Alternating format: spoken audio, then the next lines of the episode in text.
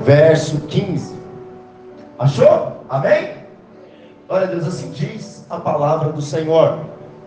Tomou, pois, o Senhor Deus ao homem e colocou no jardim do Éden para cultivar e o guardar. E o Senhor Deus lhe deu essa ordem: de toda árvore do jardim comerás livremente, mas da árvore do conhecimento do bem e do mal não comerás, porque no dia em que dela comeres, certamente morrerás. Pula lá para o capítulo 3 agora. Mas a serpente, mais sagaz que todos os animais selváticos que o Senhor Deus tinha feito, disse à mulher: É assim que Deus disse: Não comereis de toda árvore do jardim? Respondeu-lhe a mulher: Do fruto das árvores do jardim podemos comer, mas da árvore que está no meio do jardim, disse Deus: Dele não comereis, nem tocareis nele, para que não morrais. Então disse a serpente: certamente que não morrereis. Porque Deus sabe que no dia que dele comerdes, se vos abrirão os olhos, e como Deus, sereis conhecedores do bem e do mal. Vendo a mulher que a árvore era boa para se comer, agradável aos olhos, e árvore desejável para dar entendimento, tomou-lhe do fruto e comeu, e deu também ao marido, e ele comeu. Abriram-se então os olhos de ambos, e percebendo que estavam nus, cozeram folhas de figueira, figueiras e fizeram cintas para si. Quando ouviram a voz do Senhor Deus, que andava no jardim pela viração do dia, esconderam-se da presença do Senhor Deus. E o homem e sua mulher por entre as árvores do jardim. E chamou o Senhor Deus ao homem e perguntou: Onde estás? Ele respondeu: Ouvi a tua voz no jardim e porque estava nu, tive medo e me escondi. Perguntou Deus: Quem te fez saber que estava luz? Comeste da árvore de que te ordenei que não comesse? Então disse o homem: A mulher que me deste por esposa, ela me deu da árvore e eu comi. Disse o Senhor Deus à mulher: Que é isso que você fez? Respondeu a mulher: A serpente me enganou e eu comi. Então o Senhor disse à serpente: Visto que fizesse maldita és entre todos os animais domésticos e os entre todos os animais selváticos. Rastejarás sobre o teu ventre e comerá pó todos os dias da tua vida. Feche seus olhos por um instante. Pai, eu oro pela tua palavra. Eu peço que o teu Espírito fale ao nosso coração. Que nós possamos ser transformados pela palavra que vem dos céus. Que nós possamos ser tocados pelo Senhor. Ó Deus, fala conosco, Pai ministra sobre as nossas vidas. Senhor, nós queremos ser transformados por Ti, queremos ser mudados por Ti. Senhor, nos dá uma mente lúcida, uma mente clara, nos dá ilustrações espirituais, opera em nosso coração, Pai. Nós oramos em nome de Jesus. Diga amém. Igor, pega uma daquelas árvores de decoração que está ali, coloca aqui para mim, por favor. Irmãos, semana passada nós começamos uma série de mensagens e eu dei o tema dessa série histórias a serem contadas. Né? É, eu disse para você que muitos de nós crescemos ouvindo história. E aí eu te falei que eu cresci ouvindo histórias do meu avô, histórias que até hoje eu me lembro. Até hoje eu me lembro das histórias que ele contava. Mas a maioria dessas histórias eram ficção. Agora, as histórias que nós temos contado nessa semana, nessas semanas, e semana passada nós começamos com a história da criação, são histórias verídicas. São história que realmente o Senhor deixou para que eu e você fôssemos transformados. E uma das coisas que talvez nós precisamos entender é porque há algo de errado no mundo. Por que, que há tantas coisas ruins neste mundo? Você já se parou para perguntar? Por que há tanta injustiça nesse mundo? Por que, que as pessoas fazem tantas coisas ruins? Você já parou para pensar algumas vezes na sua vida? Porque às vezes o teu casamento passa por crise. Você já parou para pensar alguma vez por que, que o seu parente fica doente? Por que, que uma criança fica com câncer?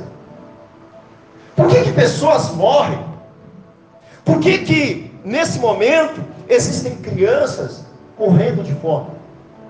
Por que, que muitas famílias inocentes estão sendo bombardeadas e mortas na Ucrânia nessa hora? Por que, que nós vivemos no mundo como há poucos dias que famílias foram inteiras dizimadas, acabadas por uma enchente em Petrópolis? Você já se parou para perguntar isso? Levanta a sua mão. Talvez um dos maiores argumentos daqueles que se dizem ateu é se Deus existe, por que, que existe a injustiça? Por que, que existe os problemas? Por que, que nós vivemos num mundo tão injusto? Por que, que nós passamos por dores? Por que, que pessoas tiram sua própria vida? Por que, que o mal existe? Por que, que o sofrimento atinge bons e maus? Por que, que a minha família tantas vezes é atingida quando nós olhamos para um parente e vemos um parente acamado e vemos um parente sofrendo e nós falamos, Deus, se o Senhor é Senhor do universo, por que, que isso está acontecendo? Será que eu posso confiar nesse Deus que os crentes dizem que governa o universo, que tem o mundo nas suas mãos? Quando você faz essas perguntas, e eu não sei, não sei se você já passou por crises, você já passou por problemas, você já passou por situações difíceis, por perdas difíceis. Por que, que uma pandemia atingiu crentes e não crentes? Nós chegamos, irmãos, a quase 700 mil pessoas dizimadas por um vírus. Será que nós podemos confiar nesse Deus? Qual a resposta de Deus para o sofrimento. Quando você faz essas perguntas, ou quando alguém faz essas perguntas para você, talvez o seu filho pergunte isso, e você talvez já responda: Menino, não questione a Deus. Não é verdade? Essas perguntas são sobre o que nos importa. Essa pergunta é o que importa para nós na nossa vida. Essa pergunta são sobre coisas que afligem a mim a você. São perguntas que nos tocam no dia a dia. São perguntas sobre as nossas crenças. São perguntas sobre o porquê nós existimos. São perguntas sobre o Deus a qual nós servimos. Eu quero te dizer que quando nós olhamos para a história da queda, nós temos a resposta. Quando nós olhamos para a história da queda, dos nossos pais, nós temos as respostas para todas as nossas dores, para todos os nossos sofrimentos. Talvez você já conheça a história da queda, mas eu quero trazer de novo para você, só para você se lembrar. Deus criou homem e criou mulher. E Deus nos colocou no mundo perfeito. Deus nos colocou num lugar maravilhoso. Deus nos colocou num lugar para eles cultivar e ele cuidar. Esse lugar chamava-se, como que é o nome desse lugar? Como que é o nome do lugar, irmãos? Fala um pouquinho mais alto. Como que é o nome do lugar? Paraíso, jardim do Éden. Foi lá que Deus colocou.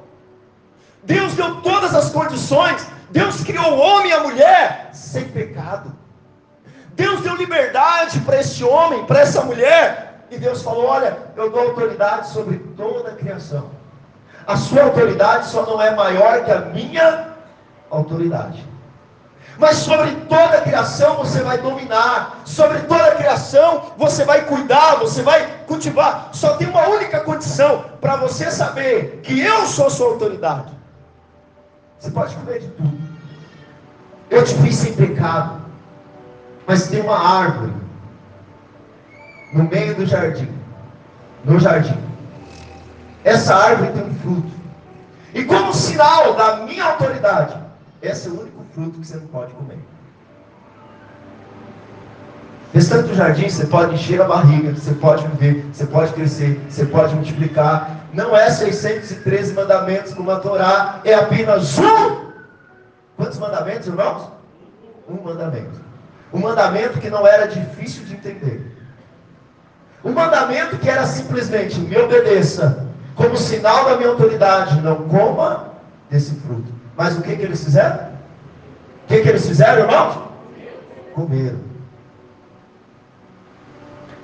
Eles resolveram obedecer a Satanás. Satanás entrou na história na forma de uma serpente, e a única coisa que eles não deveriam fazer, eles fizeram.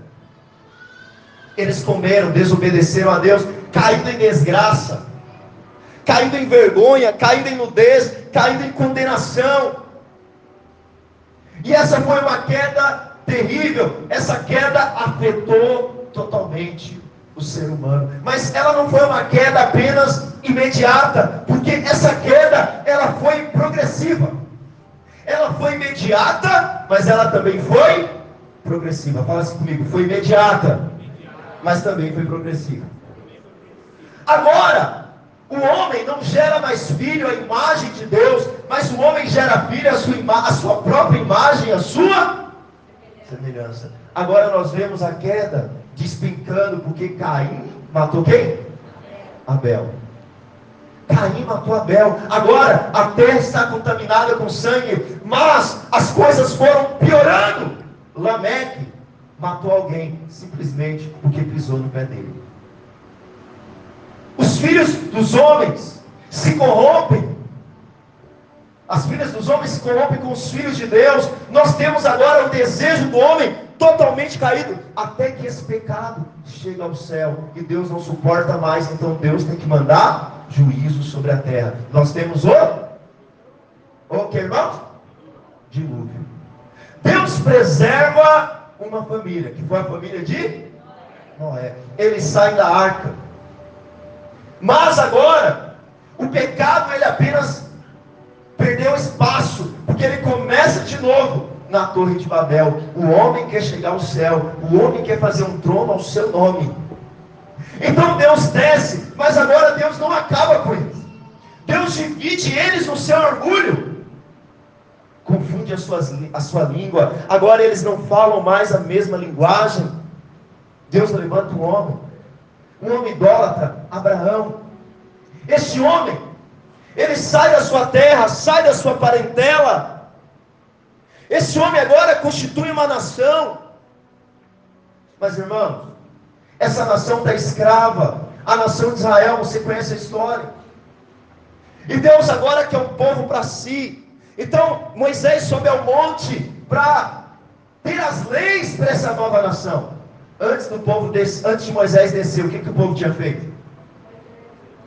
Fez um bezerro de ouro, dizendo: Foi esse bezerro que nos tirou da terra. Você conhece a história, depois eles entram na terra, eles continuam pecando, parece que eles competiam, irmãos. A geração anterior pecou, a nossa nós vamos enfiar o pé na lama, nós vamos ganhar deles. Eles vão para o exílio, a parte sul volta depois de 70 anos, mas agora Deus não está mais no meio deles. Passa-se 300 anos até que Deus não fala por meio de nenhum profeta. Durante 300 anos Deus não fala, mas eis que surge uma voz no deserto. Aquele que vem preparando o caminho para o Messias, dizendo: Olha, eis aí aquele que vai trazer juízo sobre vocês. Por isso arrependam-se. Quem foi? João Batista. Mas eles se arrependeram? Não! O Filho de Deus vem.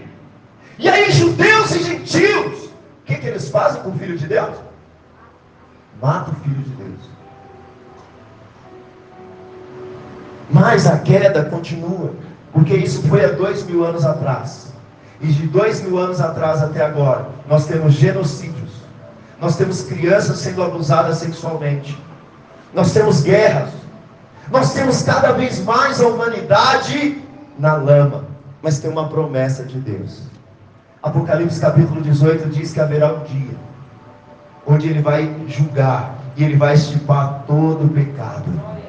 E agora ele vai curar completamente a criação. Sabe a queda, voltando às nossas perguntas, a queda teve causas. A queda teve consequências. Porque a queda não foi apenas com Adão e Eva, a queda também foi comigo e com você. A primeira coisa é as consequências da queda. Projeta para mim Gênesis capítulo 3, verso 1. E você precisa ter clareza disso aqui. A queda foi provocada pelo, pela malícia e engano de Satanás. No capítulo 3, verso 1, olha o que diz: Mas a serpente, mais sagaz que todos os animais selváticos que o Senhor Deus tinha feito, disse à mulher: É assim que Deus disse: Não comereis de toda árvore do jardim? Desde o início, irmãos, nós vemos o ódio de Satanás por Deus e pela humanidade. Satanás nos odeia porque sabe que nós fomos criados à imagem e semelhança. João 8,44 diz que ele é homicida, que ele é mentiroso, que ele é o pai da mentira. Então, desde o início, ele nunca se firmou na verdade. E você sabe qual é o maior problema? Até hoje, Satanás continua cegando as pessoas para que elas não creiam no Evangelho. Satanás é o pai da mentira e ele continua enganando as pessoas. Ele continua mantendo as pessoas debaixo de uma mentira. Ele é homicida, ele é enganador, ele continua ativo, ele continua odiando a Deus e a sua criação. Então a primeira coisa, fala assim comigo: a queda foi provocada pela malícia e engano de Satanás. Agora, a segunda coisa é que a queda ela foi escolhida livremente por Adão e por Eva. Olha o que diz o verso 5 e 6, acompanha comigo. Versos 5 e 6 de Gênesis 3. Gênesis 3, 5 e 6. Porque Deus sabe que no dia em que dele comerdes, se vos abrirão os olhos, e como Deus sereis conhecedores do bem e do mal. Vendo a mulher que a árvore era boa para se comer, agradável aos olhos e desejável para dar entendimento, tomou-lhe do fruto e comeu, e deu também ao marido, e ele comeu. Apesar da malícia, os dois sabiam que a declaração de Satanás era usada e falsa. Mas a insatisfação, irmãos, o que é o pecado? Pecado é errar o alvo. E qual que é o nosso alvo? O nosso alvo é que nós somos criados para glorificar a. Fala assim comigo, eu fui criado para glorificar a Deus. Agora, por que que Adão e Eva escolheu pecar? Já que eles foram criados sem pecados, sabe por quê? Porque eles estavam insatisfeitos de serem uma criatura que refletia a glória de Deus. Eles queriam ser como Deus. O pecado é eu e você querendo se assentar no trono de Deus. Irmãos, o que levou o pecado é a humanidade querer ser como Deus. Isso nada mais é do que idolatria. Vemos isso em Babel, vemos isso no bezerro de ouro, vimos a desobediência de Moisés até a queda de Davi. Irmãos, quando que nós pecamos? Quando tem uma situação na nossa vida que nós sabemos que não é a vontade de Deus, mas nós queremos fazer no lugar de Deus. Nós escolhemos desobedecer ao Senhor e queremos estar no lugar de Deus. Quando a criatura quer tomar o lugar do Criador, o homem caiu e a queda foi a sua livre escolha. Até ali eles não tinham uma natureza caída, mas eles escolheram ouvir a Satanás do que dar crédito à palavra de Deus. Fala misericórdia. Quais foram as consequências? Então, lá no verso 23, olha o que diz: O Senhor Deus, por isso lançou fora do jardim, a fim de lavrar a terra de que fora tomado, e expulso o homem colocou querubins a oriente do jardim do Éden. E ao refugir de uma espada que se revolvia para guardar o caminho da árvore. Igor, vem aqui. Você, é, vem aqui, Heron, você também é grande. Fica aqui vocês dois aqui. Essa, essa é a árvore da vida. Fica lá, fica aqui. Vocês são os dois querubins. Marcelo, tu é Adão. Su, você também é. Vem aqui, vem aqui. Vai, vem aqui, Eva. Irmãos, olha só, Adão, Eva te abandonou. Vem aqui, vem aqui. Olha só. Tinha, foi da árvore da vida que eles comeram, irmão? Qual foi a árvore que eles comeram? Conhecimento do bem e do. Quando eles pecam, Qual foi a árvore que eles foram impedidos de entrar? A árvore da vida. Você sabe por quê? Porque quando ele pecou, ter a árvore da vida lá. Xiii! E olha que eles nem estão com espada flamejante, hein? Eu coloquei eles dois porque eles são grandes, né? Mas sabe, sabe qual foi a consequência? Eles, qual foi a consequência da queda do homem? Nunca mais ele teve acesso à presença de Deus. A partir de Adão, todos os seus filhos teve o acesso à árvore da vida fechada. Mas não apenas isso, porque agora, além de não ter acesso à árvore da vida, a terra estava completamente condenada. Agora eles estavam banidos para sempre da presença de Deus. E toda vez que ele olhava, tinha os querubins com a espada na mão. Aquela espada dizia o quê? Esse é o juízo que um dia você vai ter que enfrentar. Porque presta atenção, todo um dia todos nós teremos que estar diante de Deus. Sim ou não? Qual a diferença? Que a, a espada do julgamento está lá. E todo homem sem Deus um dia vai ter que voltar. Guarda essa cena aqui porque você vai precisar dela. Obrigado, irmãos. Obrigado. Vocês vão precisar, vocês vão voltar aqui ainda. Vamos aplaudir ao Senhor pela vida dos irmãos. Agora, não apenas isso, irmão. Eles são expulsos porque paraíso e pecado não combinam. Deus é santo. E agora o homem pecador não tem mais acesso a Deus. O homem pecador está banido, está fora da presença de Deus. Mas não apenas isso. Agora o homem com o homem e a mulher, quando eu falo homem e humanidade, ele está completamente corrompido. Olha o que diz o capítulo 5, verso 3. Projeta para mim, por favor. Gênesis 5, 3. Viveu Adão 130 anos e gerou um filho, a sua imagem e a sua, conforme a imagem, e lhe chamou Sete. Peraí, antes Adão era a imagem de quem? De Deus. Mas agora Adão gera a imagem de Deus? Adão gera a sua própria? A partir da queda, toda a natureza humana foi corrompida. Todos aqueles que descenderam de Adão nasceram em pecado. Salmo 51, verso 5. Projeta para mim. Salmo 51, verso 5. Salmos capítulo 51, verso 5. Davi dizendo: Eu nasci aonde, irmãos? Eu sei que você acha que seu filho é um anjinho. Olha que criança maravilhosa. Eu quero dizer algo para você. Todos nós nascemos em. E o pecado não é o sexo que sua mãe e seu pai fez, não, filho. Porque antes deles caírem, Deus disse o quê? Crescer e multiplicar. O nascer em pecado é que nós já nascemos da natureza segundo a imagem de Deus, segundo a imagem de Adão. Agora toda a humanidade, toda a natureza estava corrompida. Eu vou te dizer algo. Por que, que nós somos pecadores? Oi? Por que, que nós somos pecadores? Porque nós pecamos? Não. Você não peca. Você não é pecador porque você peca. É ao contrário. Você peca porque você é pecador. Eu sempre gosto de dar um exemplo. Imagina que você tem lá no seu quintal duas mangueiras. Não é mangueira de água, não. Mangueira de manga.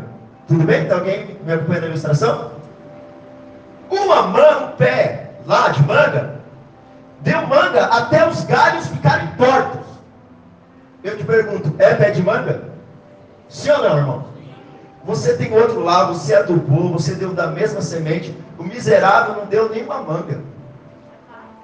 Deu lá um negócio mirradinho. Eu te pergunto, é pé de manga? Sim.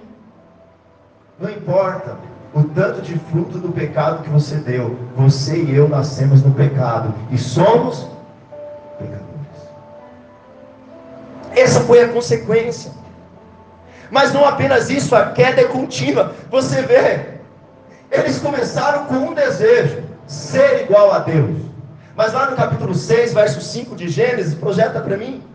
Eles começaram com um desejo: nós queremos ser igual a Deus. Mas olha só que nível, Gênesis 6, 5. Olha só que nível chegou os desejos dele. Diz assim: Viu o Senhor que a iniquidade do homem se havia multiplicado na terra e que era continuamente mal todo desejo, todo desígnio do céu. No Éden começou com um desejo.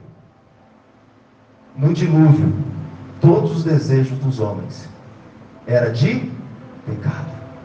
Eu quero dizer algo para você. Existe algumas religiões que dizem que existe segunda vida, que você vai reencarnar e depois que você reencarnar, você volta melhor. Mas isso não condiz nem com a palavra e nem com a realidade, porque eu te digo que do jardim do Éden para os nossos dias, a humanidade melhorou ou piorou? Piorou e muito. Portanto, nós não estamos no processo de melhora, irmãos. A humanidade está no processo de queda contínua. Fala assim comigo: foram banidos da presença de Deus, corrompidos em sua natureza e continuaram na sua queda. Quantos estão entendendo? Diga amém. Agora, quais são algumas verdades sobre a queda? Irmãos, a primeira coisa que nós vimos então é que não vivemos em um universo espiritualmente neutro, mas em um campo de batalha. Irmãos, nós estamos no universo onde as coisas acontecem por si, não. Nós estamos no universo onde Satanás continua a agir em seu papel mentiroso de enganador. Ele nos faz pensar que não há nada de errado. Projeta para mim primeiro João 5,18. Ele nos faz pensar que não há nada de errado, que podemos resolver tudo, que não precisamos de Deus, que podemos seguir os nossos próprios desejos. Irmãos, mas esse é um engano. Olha o que diz 1 João 5,18: Sabemos que todo aquele que é nascido de Deus não vive em pecado, antes aquele que nasceu de Deus, o, de Deus o guarda, e o maligno não lhe toca. Quantos nasceram de Deus aí? Dá glória a Deus. Mas olha o que diz o verso 19: Sabemos que somos de Deus, e o mundo inteiro jaz no. O mundo inteiro está mergulhado Antigamente a igreja achava que guitarra era do mundo, que bateria era do mundo. Mas o que é do mundo aqui, irmãos, é esse sistema. A humanidade inteira que está sem Cristo está sendo enganada, está sendo destruída. A paz deste mundo não é a paz do paraíso, irmãos. Nós não vivemos em um parque de diversão. A paz desse mundo, presta atenção nisso aqui, a paz desse mundo não é a paz do paraíso, mas é a paz do necrotério. Como assim, pastor, a paz do necrotério? Uma multidão de milhões e milhões morta nos seus delitos e pecados. E eles acham que está tudo bem. Pessoas que até frequentam uma igreja, que até têm uma religião, mas que estão tão distantes de Deus, que estão procurando uma falsa paz, e o diabo diz: Olha, você está sem paz, separe dessa mulher que você vai ter paz. Você está sem paz, faz um aborto, usa drogas, vive uma sexualidade fora do padrão de Deus, que você vai encontrar paz, mas essa é a falsa paz. Essa é a falsa paz que diz: você vai ser igual a Deus. Essa é a paz do necrotério. Essa é a paz daqueles que estão mortos. Não se deixe enganar pelo diabo. O diabo tem seduzido as pessoas a seguir e dizer: Olha, é assim que Deus disse: se você comer, você vai morrer. Não! Você vai ser como Deus. Toma suas próprias decisões. Afinal, você é livre. O problema é que as pessoas cada dia mais estão distantes do paraíso distante da presença de Deus e mais próxima do seu juízo. Fala assim: misericórdia. Agora, quando nós vemos guerra, quando nós vemos fome, quem é a primeiro, o primeiro ser que as pessoas culpam, irmão? Quem é? Deus. Lá em Gênesis 3:11, eu acho maravilhoso isso, porque Deus pergunta assim: Ô Adão, quem te fez saber que você estava nu? Quem te fez saber que você estava nu, que você ficou com vergonha de mim? Aí o que, que ele diz? Respondeu: A mulher que tu me. Deus, eu estava tranquilo no jardim. Eu estava aqui de boa, dando nome para os bichinhos. Aí o Senhor me inventa de dessa mulher. Foi essa mulher que o Senhor me deu que fez pecar. Ou seja, ele está colocando a culpa em quem? Em Deus. Porque quem deu a mulher? Deus. O que, que as pessoas dizem? Se Deus existe, por que, que tem guerra? Se Deus existe, por que, que tem fome? Afinal, a culpa é de Deus. Não, irmãos. A mulher coloca a culpa no diabo. E eu imagino o diabo olhando para o lado e não tem ninguém colocar a culpa. A culpa é da mulher. A mulher fala, a culpa é da serpente. Aí o diabo fala, quem sobrou aqui agora? Deixa eu te falar algo. A culpa, irmãos, nós somos os culpados da queda. Nossa tendência é culpar a Deus pela desordem do, do mundo. Às vezes eu vejo o pastor Luiz falar muito sobre isso, né? Às vezes eu vejo o irmão falando, pastor, mas aquele irmão era tão santo. Aquele irmão orava tanto. Por que, que aquele irmão morreu? Por que, que Deus fez isso? Deixa eu te falar algo. Nunca condene a Deus para justificar o homem. Nunca condene a Deus para justificar o homem. Porque seja Deus verdadeiro e todo homem mentiroso. Nós somos culpados moralmente de ter caído. Eles estavam no jardim, tinham total liberdade, tinha uma ordem simples, não era difícil de entender, irmão. Qual que era a ordem? Não coma. Você tem, pode comer de tudo, mas não coma dessa árvore. O que, que eles fizeram? Era um negócio complicado teologicamente? Talvez você se coloque no seu lugar e você diz assim: Ah, quando eu chegar no céu, se Adão estiver lá, eu vou pegar ele. Mas eu quero te dizer algo. Não pense você, se eu tivesse lugar, eu faria diferente. Eu faria melhor, não, irmãos. Porque os melhores exemplares da raça humana fez a mesma coisa. Noé, depois dos 40 dias de dilúvio, o que, que ele fez? Ficou bêbado, peladão na tenda. Abraão saiu com sua mulher, o que, que ele disse que a mulher dele era o quê? Irmã. Moisés foi libertar o povo, o que, que Moisés fez?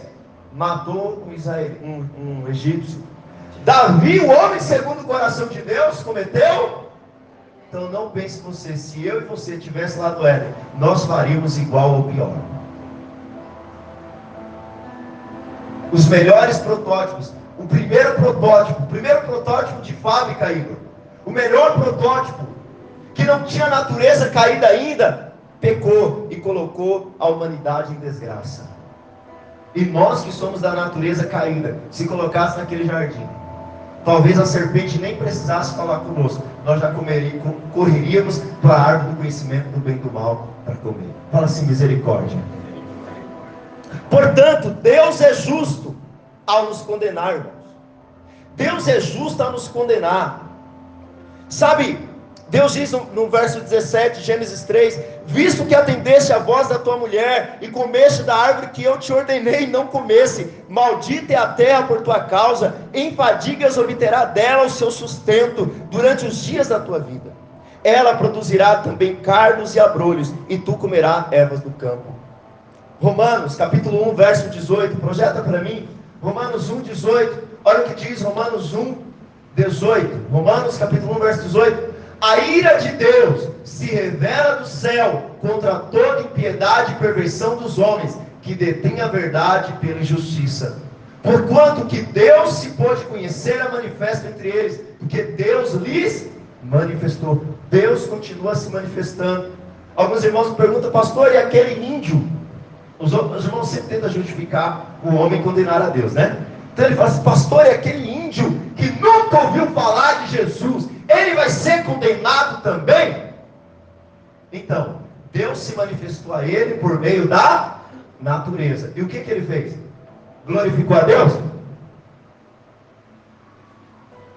Deus manifestou a sua glória a ele por meio do sol, por meio da lua. E ele falou: Nossa, glória a Deus nas alturas, que fez esse sol e essa lua. O que, que ele fez? Ele adora o sol e a lua. Por isso ele é indesculpável diante de Deus. Diante de Deus não haverá ninguém indesculpável. Todos nós somos culpados da queda. Deus é justo a condenar o ser humano. Sabe, embora muitos os irmãos, eles têm muito isso também, né? Pastor, pode fazer isso? É pecado fazer aquilo? Irmão, se você acha que pecado está ligado a comportamento, você tem um problema grave.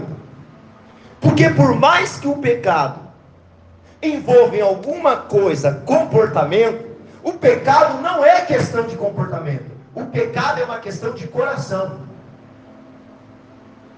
Sabe por quê? Porque pecado é o nosso desejo de fazer o quê? De remover a Deus do trono e quem sentar no trono? Nós.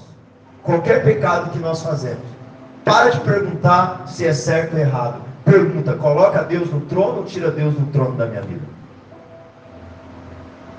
Andar no pode ou não pode, ainda é árvore do conhecimento do bem e do mal. Mas olha, aquilo que eu faço, tira Deus do trono ou coloca Deus no trono da minha vida? Deus, então, além de ser justo ao nos condenar, Deus é santo e não pode ter algo a ver com o pecado. Por que, que Deus expulsa o homem e a mulher do jardim? Porque Deus, em sua santidade, irmãos, não pode conviver com o pecado, lá em 2 Coríntios 6,14. 2 Coríntios 6,14, projeta para mim. 2 Coríntios 6,14. Olha o que diz. Paulo faz uma pergunta aos Coríntios. 2 Coríntios 6,14. 2 Coríntios 6,14. Vou ler aqui na minha Bíblia. Não vos ponhais em julgo desigual com os incrédulos, porquanto que sociedade pode haver entre a justiça e a iniquidade? Ou que comunhão da luz com as trevas? Deus está perguntando: como que pode Deus conviver com as trevas? Deus que é luz. Com isso, Deus não está dizendo que nós não podemos conversar com quem não é crente que nós não podemos conviver com quem não é crente, não, pelo contrário, Deus quer, irmãos, que em cada interação, no nosso trabalho, na nossa escola, na nossa vida, a pessoa não regenerada veja a diferença daqueles que nasceram de novo. Diga aleluia. Sabe, irmãos, as pesquisas dizem, isso é muito grave, presta atenção aqui. Até 1950, os evangélicos eram 3% da nação brasileira. E aí, agora nós somos 30% mais ou menos. Estamos chegando a 40% de evangélicos no Brasil. Dizem alguns pesquisadores que nos próximos anos haverá mais evangélicos do que não evangélicos. Agora eu te pergunto: se esse povo nasceu de novo, por que, que o número de divórcios não abaixa, só aumenta? Se esse povo nasceu de novo, por que, que o número de usuários de droga não diminui? Só aumenta. Por que, que o número de homicídios de mulheres agredidas não diminui? Só aumenta. Uma ilustração é porque, irmãos, as igrejas, você lembra de Labão e Jacó? Você lembra de Labão e Jacó? Labão era parente de Jacó. E é interessante que Labão tinha ovelha. Mas ovelha para Labão era dinheiro. Tem muita gente que é do rebanho de Labão. Rebanho de Labão, igreja cheia para Labão, é somente entradas financeiras. Mas quando Labão quis voltar, quando Jacó quis voltar para a casa do seu pai, algo aconteceu as ovelhas de Jacó tinham que ser listradas, tinham que ser marcadas. Jacó também é pastor, mas as suas ovelhas, elas não eram branquinhas, ela tinha que ter marcas. Você sabe qual é o problema dos evangélicos no Brasil? O rebanho de Labão ainda é maior que o rebanho de Jacó. Gerou-se um monte de crente sem as marcas do evangelho sobre si. Eles mudam de religião, mas eles nunca nasceram de novo e nunca mudaram de vida. Deus não quer que você mude de religião, Deus quer que você nasça de novo e que você muda de vida. Porque se você vir para a igreja domingo após domingo, mas não tiver uma mudança interior na forma que você trata a sua mulher, na forma que você trata as pessoas no seu serviço, na forma que você cumpre a sua palavra, que você pega dinheiro emprestado e paga ou não paga, que você fala a verdade ou mente, manifesta a glória de Deus ou não manifesta a glória de Deus. Por isso nós precisamos ser rebanho de Jacó, gente que foi marcada pelo Espírito, gente que nasceu de novo. Sabe, irmãos, o pecado, ele afetou todas as áreas da nossa vida. Lá em Romanos capítulo 7, verso 15, abre isso que os irmãos ali estão com probleminha. Romanos 7, verso 15. Estou terminando. Romanos 7, 15. Diz assim: Porque nem mesmo compreendo o meu próprio modo de agir, pois não faço o que prefiro, e sim o que detesto. Ora, se faço o que não quero, consinto com a lei que é boa. Nesse caso, quem faz já não sou eu, mas o pecado que habita em mim. Porque eu sei que em mim, isso é, na minha carne, não habita bem nenhum, pois o querer o bem está em mim, não porém efetuar. Porque não faço o bem que prefiro, mas o mal que não quero, isso eu faço. Sabe, irmãos, nós temos duas naturezas dentro de nós. Algumas pessoas perguntam assim, pastor, nós temos livre-arbítrio? Depende com o que você quer dizer com livre. Se for livre, você quer dizer que ninguém te força você fazer algo contra a sua vontade? Sim, você é livre. Mas se for livre, quer dizer que você busca o bem ou o mal por seus próprios méritos? A resposta é não. Eu te pergunto: o porco é livre para ir para a lama? Sim ou não? A pergunta é: o porco escolhe outra coisa que não seja a lama? Não. Irmãos, pastor, qual a diferença entre quem nasceu de novo e quem não nasceu de novo? Qual a diferença se eu sou ovelha de Jesus ou se eu não sou? É que você, não é que você não peca mais, mas é que o pecado, você vive o tempo inteiro lutando contra ele. Tem duas naturezas dentro de você: a natureza de Cristo e a natureza do velho homem. Mas agora a natureza de Cristo, quando alimentada pelo Espírito, prevalece sobre a natureza da carne. Você sabe qual a diferença de quem é ovelha de Jesus? Ovelhas podem cair na lama, sim ou não, irmãos? Ovelhas podem cair na lama por muitos motivos. Ela vê a lama e ela quer experimentar da lama. E aí ela cai. Ovelhas podem estar passando perto de uma poça de lama e cair lá dentro. Mas ovelha que ovelha jamais permanece na lama. Você sabe qual a diferença do porco? O porco, ele também cai na lama, mas ele tem prazer de estar lá e jamais ele sai de lá porque é a sua natureza. Todas as áreas da nossa vida foram afetadas pelo pecado. Por isso eu quero dizer algo para você, você que está aqui nessa noite. Você não precisa de autoajuda. Você não precisa de um melhoramento.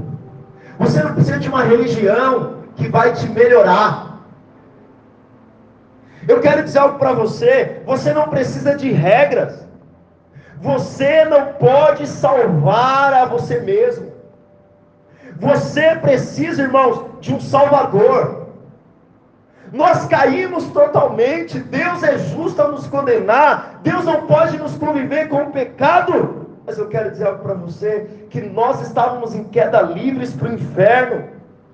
Mas irmãos, se eu sou um porquinho, e você dá um banho em mim, e coloca uma roupinha de ovelha, eu só sou um porquinho mais ajeitado. Nós não precisamos, irmãos, de ser ajeitados. O que nós precisamos é nascer de novo. Sabe, nós éramos escravos. Escravos não podem libertar a si mesmos. Escravos precisam ser libertos. Sabe, Cristo foi aquele que nos libertou, irmãos. Deixa eu te falar algo. Deixa eu te falar algo. Você não precisa ser um escravo mais bonitinho, não. O que você precisa é ser livre pelo Cordeiro. Deus então nos dá um Salvador. Deus então provê um Salvador. Pro, projeta para mim Mateus 4. Olha para mim. Eu vou te contar a história por causa do tempo. Agora, o Filho de Deus, ele se torna homem. E ele também é como Adão, porque ele é 100% homem, 100% Deus, amém? Adão lá no começo tinha pecado? Lá no começo, antes de cair, tinha pecado? Não. Jesus também não tinha? Você, entendeu isso? Adão não tinha pecado, Jesus também não tinha pecado. Você concorda comigo? Agora, a segunda coisa. Satanás tentou a Adão. Mas em Mateus 4, Satanás também tentou a Jesus. Havia uma ordem para Adão, não coma da árvore. Havia ordens para Jesus. Só que para Adão era só uma ordem, para Jesus é cumpra toda a lei. Mas os paralelos param por aí, porque Adão estava no jardim do Éden com a barriga cheia, comeu de todos os frutos das árvores e ele foi tentado. Jesus estava onde? No deserto, com a barriga cheia, com a barriga vazia, 40 dias de jejum. Adão estava no jardim do Éden, ele estava sozinho? Eva estava com ele. Jesus estava no jardim do Éden, mas a esposa, sua noiva, não estava com ele, ele estava sozinho. Adão estava no paraíso, Jesus estava no deserto. Mas eu quero dizer uma coisa para você: o segundo Adão venceu o diabo. O segundo Adão que nos representa não caiu na tentação de Satanás. Aleluia, aplauda ao Senhor. Os dois eram homens. Os dois não tinham pecado. Mas Cristo, o nosso segundo Adão, ele nos representou. Você lembra da imagem dos dois irmãos? E é interessante porque Adão quis ser igual a Deus. Mas Jesus não. Ele sendo Deus, diz Filipenses 2,6. Ele não usurpou ser igual a Deus. Você percebeu a diferença? Esse é o nosso segundo Adão. Mas vamos voltar, volta aqui os querubins aqui, da, das espadas aqui, volta aqui. Volta aqui de novo. Ô Adão, vem aqui de novo. Vocês lembram da primeira cena aqui? Lembra? Presta atenção. Imagina a cena comigo. Você olhou isso aqui e a espada para nós era o que? Juízo de. Vocês concordam comigo? Ficar longe da árvore era juízo de Deus, sim ou não? Eu quero te mostrar que não foi bem assim. Pastor, por quê? Lá no verso, fica aí, irmãos, não sai daí não. Fica aí, tá? Coloca lá para mim Gênesis capítulo 3, verso 22. Presta atenção. Com isso eu quero terminar. Segura aqui, meus atores. Gênesis 3, 22. Projeta aí para mim. Então disse o Senhor: Eis que o homem se tornou como um de quem? Opa! Deus Pai disse: Eis que o homem se tornou como eu. Eis que o homem se tornou como um de. Aqui ele está falando de quem? Oi? Ele está falando da Trindade. Aqui tem a reunião de Deus Pai, Deus Filho e Deus. Então, nessa hora, quem que está na reunião? Deus Pai, Deus Filho e Deus. Você concorda comigo que o Filho fez parte da reunião? Da decisão, sim ou não? Eu quero dizer algo para você: que a cruz não foi o plano B de Jesus. A cruz foi o plano A de Jesus. Sabe por quê? Eis que o homem se tornou cada, como cada um de nós, conhecedor do bem e do mal. Assim que não estenda, aleluia. Assim que não estenda, amém. Deixa eu ver aqui na minha Bíblia. Não está aparecendo aí? Tá bom, eu acompanho aqui. Amém. Isso. Assim que não estenda, e tome também da árvore da vida e coma, e que viva eternamente. Deixa eu te falar uma coisa. O filho está na reunião, sim ou não? Veja isso aqui agora, não como juízo, mas veja isso aqui como misericórdia de Deus. Se Adão tem acesso a Deus, Adão é pecador, sim ou não? Deus é santo, sim ou não? Pecador na presença santa de Deus, o que, que acontece com ele? Oi? Fogo do céu, vira churrasquinho, morre na hora. Então Adão sair da presença de Deus por um instante. É juízo ou misericórdia? Misericórdia. Para que você viva um pouco mais, Adão, é preciso que você saia da minha presença. Mas tem mais, volta aqui, volta aqui, Adão. Adão agora é pecador, sim ou não? Se Adão come da árvore da vida, o que, que o texto diz? Que ele vai viver o que, irmãos? Ele é o quê? Ele é o quê? Pecador, vivendo eternamente, isso é o quê? Inferno. Você percebeu? Então, Adão, para que você não viva eternamente como pecador, eu não posso te dar acesso à árvore da vida. É preciso que você seja expulso por um tempo. Mas eu quero dizer algo para você. Volta aqui, Adão. Que tem mais misericórdia de Deus ainda, Adão. Deixa eu te falar uma coisa, Adão. Se você enfrentar os anjos, eles estão com espada flamejante na mão. Sim ou não? A espada é o juízo de Deus. Sim ou não? Adão, se você entrar, você é pecador. Você paga com a própria vida. Mas Adão, eu estou te tirando da minha presença por um tempo. Porque vai chegar um dia. Coloca para mim Romanos 5,18. Vai chegar um dia que eu farei homem. E eu voltarei ao jardim. Eu tenho acesso à árvore da vida, porque ele nunca pecou. Mas o que, que ele fez? Na cruz do Calvário, ele teve uma espada cravada do seu lado. Na cruz do Calvário, ele enfrentou toda a ira e todo o juízo de Deus, que era para mim e para você. E agora, quando eu e você cremos nele, nós somos feitos, olha o que diz: pois assim como por uma só ofensa veio juízo sobre todos os homens para condenação, a ofensa de Adão, assim também por um só ato de justiça veio a graça sobre todos os seres humanos para a justificação que dá vida. O 19, por favor. Porque, como pela desobediência de um só, Adão, muitos se tornaram pecadores. Assim também, por meio da obediência de um só. Quem foi esse um? Jesus Cristo. Mas ele não apenas obedeceu, na cruz ele teve a espada do juízo de Deus sobre si. E ele morreu, ele é o Cordeiro de Deus que morreu antes da fundação do mundo. Ele diz: por meio da obediência de um só, muitos, não todos, se tornarão justos. Agora, se você creu em Jesus, a doença da queda foi curada de você. E agora você, no novo Adão, revestido de Cristo, você tem acesso à árvore da vida. Portanto, portanto, o tirar da presença de Deus por um instante foi juízo, mas também foi misericórdia de Deus, para que eu e você tivéssemos acesso a Ele. Fique de pé no seu lugar em nome de Jesus. Obrigado, irmãos. Sabe, irmãos, todos nós caímos, todos nós caímos, todos nós estávamos condenados, todos nós estávamos, sabe, sem vida, mas Ele deu a vida por nós. Ele se entregou por nós. Queria que você fechasse seus olhos por um instante. Eu quero dizer algo para você. Eu não sei se você tinha reconhecido ainda. Ou talvez você estava tentando se achegar a Deus pelos seus méritos.